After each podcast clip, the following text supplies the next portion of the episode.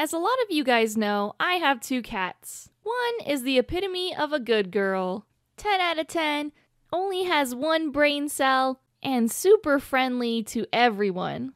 And the other, well, she likes to get into trouble. Every day I'm sure to wake up to. Oryo refuses to use any scratchers, and boy, have I tried! She prefers carpet. Cool. She loves the feeling of soft carpet against a wall. They really need to make scratchers like that.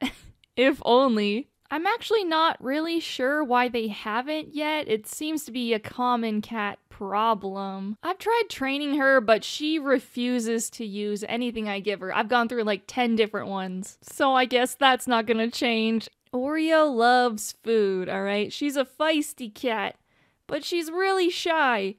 Not when food's involved, though. Even if it's a stranger, her drive for food will outweigh any social anxiety she has which causes huge problems when I try to eat. She thinks she's super sneaky, but she fails every time. For some reason, she's fascinated with apples. I'm not sure if it's the color or the texture or stop touching my food. She loves licking the floor for any scraps of food that might exist, and she digs in the trash. Like, what, what is she, a dog? I recently changed my cat's food to raw, so they went from eating from an automatic feeder to bowls. And because of this, I have to feed them on opposite ends of the room. Otherwise, Oryo will go up to Snake and intimidate her, trying to get her to leave so she can get two dinners. Baba Baba Baba Booey, Baba Booey. Let it happen, but man, is it a pain to deal with. What did you think was gonna happen, you twerp?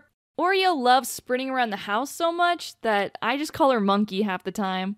She loves instigating fights with Snake. Most of the time, they'll use the table and chairs as their arena and go at each other. Snake gets sick of her attacks every once in a while and decides to show her who's the real boss. But the worst thing Oryo has ever done happened about a year ago. So one day I was in the kitchen cooking up a dish that required some canned tuna. I figured it'd be okay if I let them lick the spoon, so I called over Snake to give it a sniff. Snake is a super picky eater, but she was intrigued. She walked over, and right as she lifted her nose to the spoon. Uh, what the? That smack was loud. Super loud. I didn't even know what happened. Oryo had smacked Snake so hard, it shocked me. You know, I've heard of food aggression, but this takes it to the next level, and Snake was just stunned on the ground. The poor girl was terrified and ran away. So, uh, now that she's gone, I can lick the spoon, right? I went around searching the house and finally found her behind the couch. I tried to console her, but I, I think she thought I was the one that hit her.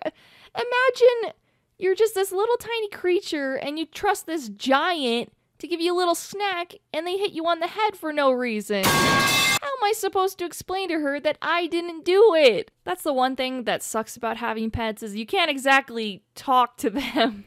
Maybe one day we'll figure out how, but for now I just had to wait until she was comfortable enough to realize I wasn't a threat. Once she realized that she wasn't in danger, she came and found me and decided to cuddle. Over the years, Oryo has mellowed out. She's more of an adult cat now, which, thank goodness. I guess she finally realized that you don't have to fight for food in this household.